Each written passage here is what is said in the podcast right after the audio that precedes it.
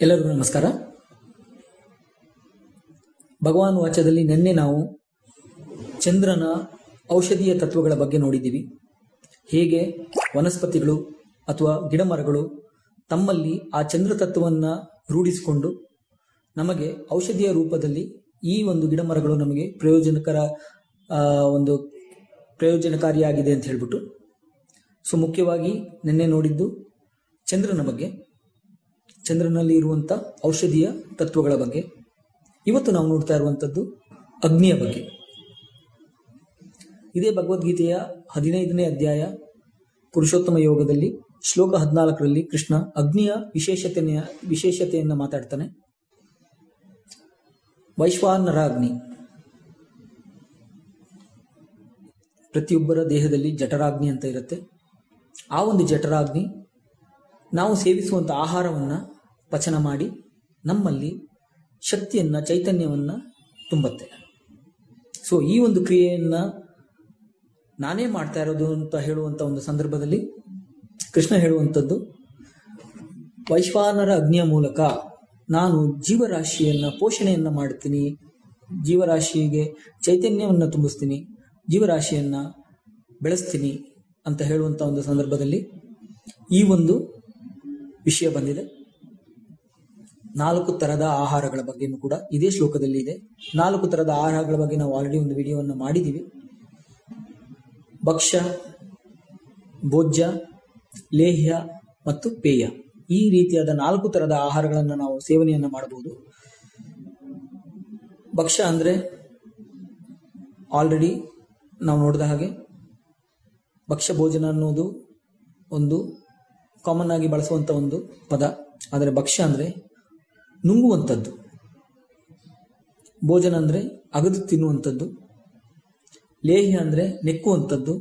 ಮತ್ತು ಪೇಯ ಅಂದ್ರೆ ಕುಡಿಯುವಂಥದ್ದು. ಈ ರೀತಿಯಾದ ನಾಲ್ಕು ರೀತಿಯಾದ ಆಹಾರವನ್ನ ಪಚನ ಮಾಡಿ ಅದರಲ್ಲಿ ಇರುವಂಥ ಶಕ್ತಿಯನ್ನ ಅದರಲ್ಲಿರುವಂಥ ಒಂದು ಜೀವಾಂಶವನ್ನು ನಮ್ಮ ದೇಹದಲ್ಲಿ ತುಂಬುವಂಥದ್ದು. ಅಥವಾ ಆ ಒಂದು ಕ್ರಿಯೆಯನ್ನು ಮಾಡುವಂಥದ್ದು ನಮ್ಮಲ್ಲಿರುವಂತಹ ಒಂದು ಜಠರಾಗ್ನಿ. ಈ ಒಂದು ಜಠರಾಗ್ನಿ ಪ್ರಾಣ ಮತ್ತು ಅಪಾನ. ಈ ಎರಡೂ ರೀತಿಯಾದ ವಾಯುವಿನಿಂದ ಈ ಒಂದು ಕೆಲಸವನ್ನು ಮಾಡುತ್ತೆ. ಯೋಗಶಾಸ್ತ್ರದಲ್ಲೂ ಕೂಡ ಇದೇ ವಿಷಯ ಬಂದಿದೆ. ಜಠರಾಗ್ನಿ, ಅಗ್ನಿ ಮತ್ತು ವಾಯು. ವಾಯುಗಳಲ್ಲಿ ಮುಖ್ಯವಾಗಿ ಪಂಚ ಪ್ರಾಣಗಳಲ್ಲಿ ಪ್ರಾಣ ಮತ್ತು ಅಪಾನ. ಈ ಎರಡು ವಾಯುಗಳು ಅಗ್ನಿಯ ಜೊತೆ ಸೇರಿ ಸೇವಿಸಿದಂಥ ಆಹಾರವನ್ನು ಪಚನ ಮಾಡಿ ಅದರಲ್ಲಿರುವಂತಹ ಒಂದು ಜೀವ ಚೈತನ್ಯವನ್ನು ನಮ್ಮ ದೇಹದಲ್ಲಿ ತುಂಬಿಸುತ್ತೆ. ಇದೇ ವಿಚಾರವನ್ನ ಕೃಷ್ಣ ಭಗವದ್ಗೀತೆಯಲ್ಲಿಯೂ ಹೇಳಿದಾನೆ. ಈ ಒಂದು ಹದಿನೈದನೇ ಅಧ್ಯಾಯ ಪುರುಷೋತ್ತಮ ಯೋಗ ಮತ್ತು ಶ್ಲೋಕ ಹದಿನಾಲ್ಕರಲ್ಲಿ. ಸೊ, ನಿನ್ನೆ ನೋಡಿದಂಥದ್ದು ಚಂದ್ರನ ಅಮೃತ ತತ್ವ. ಇವತ್ತು ನೋಡ್ತಾ ಇರುವಂಥದ್ದು ಸೂರ್ಯ ಅಥವಾ ಅಗ್ನಿಯ ಒಂದು ಕ್ರಿಯೆ ಅಥವಾ ಅಗ್ನಿಯ ಒಂದು ಮಹತ್ವ. ಅಗ್ನಿ ನಮಗೆ ಅದೇ ಕಾರಣಕ್ಕಾಗಿ ನಮ್ಮ ದೇಹದಲ್ಲಿ ನಾವು ನಮ್ಮ ಜಠರಾಗ್ನಿಯನ್ನ ಬಹಳ ಉತ್ಕೃಷ್ಟವಾಗಿ ಇಟ್ಕೊಳ್ಬೇಕು. ಯೋಗ ಮಾಡೋದ್ರಿಂದ ಏನಾಗುತ್ತೆ? ನಮ್ಮ ಜಠರಾಗ್ನಿ ಚೆನ್ನಾಗಾಗತ್ತೆ. ಜಠರಾಗ್ನಿ ಉರಿದಷ್ಟು ಕೂಡ ನಾವು ಸೇವಿಸಿದಂಥ ಯಾವುದೇ ರೀತಿಯಾದ ಆಹಾರ ಆದರೂ ಕೂಡ ಅದು ಚೆನ್ನಾಗಿ ಡೈಜೆಷನ್ ಆಗುತ್ತೆ. ಅದರಿಂದ ನಮಗೆ ಒಂದು ಎನರ್ಜಿ ಬರುತ್ತೆ.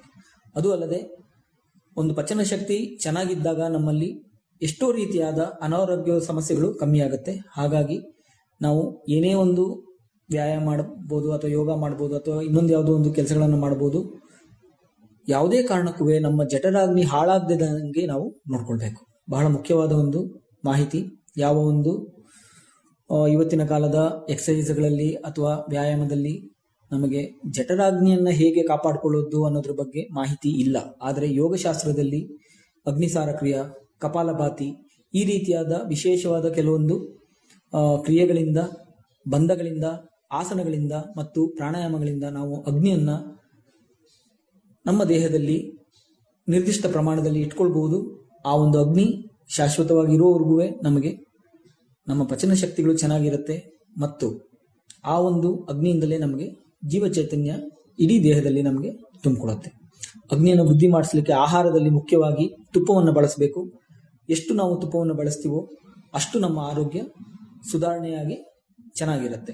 ಹೋಮದಲ್ಲಿ ಹೇಗೆ ಮುಖ್ಯವಾಗಿ ತುಪ್ಪವನ್ನೇ ಹವಿಸಾಗಿ ಕೊಡ್ತಾರೋ ಅದೇ ರೀತಿಯಾಗಿ ನಮ್ಮ ದೇಹಕ್ಕೂ ಕೂಡ ನಮ್ಮ ದೇಹಕ್ಕೆ ಆಹಾರವನ್ನು ಹವಿಸ ಕೊಡುವುದಕ್ಕಿಂತ ಮುಂಚೆ ನಾವು ತುಪ್ಪವನ್ನು ಕೊಟ್ಟಾಗ ಅದರಲ್ಲಿರುವಂಥ ಒಂದು ಶಕ್ತಿಯಿಂದ ನಮ್ಮಲ್ಲಿರುವಂತ ಅಗ್ನಿ ಜಾಗೃತಿಯಾಗತ್ತೆ. ಅಗ್ನಿ ಜಾಗೃತಿ ಆದಾಗ ನಾವು ಏನೇ ಆಹಾರವನ್ನು ತಿಂದರೂ ಅದು ಪಚನ ಆಗತ್ತೆ. ಸರಿಯಾಗಿ ಪಚನ ಆದಾಗ ನಮಗೆ ಅದರಲ್ಲಿರುವಂಥ ಒಂದು ಶಕ್ತಿ ಆ ಒಂದು ಆಹಾರದಲ್ಲಿ ಇರುವಂತ ಒಂದು ಶಕ್ತಿ ಅಥವಾ ಜೀವ ಚೈತನ್ಯ ನಮ್ಮಲ್ಲಿ ತುಂಬಿಕೊಳ್ಳುತ್ತೆ. ಆಗ ನಮಗೆ ಅನಾರೋಗ್ಯಗಳು ಕಮ್ಮಿಯಾಗಿ ನಮ್ಮ ಆಯಸ್ಸು ಕೂಡ ವೃದ್ಧಿಯಾಗುತ್ತೆ ಈ ಒಂದು ಕಾರಣದಿಂದ ನಾವು ಮುಖ್ಯವಾಗಿ ನಮ್ಮಲ್ಲಿರುವಂತ ಒಂದು ದೇಹದಲ್ಲಿರುವಂತ ಒಂದು ಅಗ್ನಿ, ಜಠರಾಗ್ನಿ ಅಂತ ಏನು ಹೇಳ್ತೀವೋ ಅದನ್ನ ನಾವು ಚೆನ್ನಾಗಿ ಇಟ್ಕೊಳ್ಳೋದು ಬಹಳ ಮುಖ್ಯ. ಮತ್ತೆ ಇನ್ನೊಂದು ವಿಚಾರವಾಗಿ ನಾಳೆ ನೋಡೋಣ. ಅಲ್ಲಿವರೆಗೂ ಓಂ ಸ್ವಸ್ತಿ.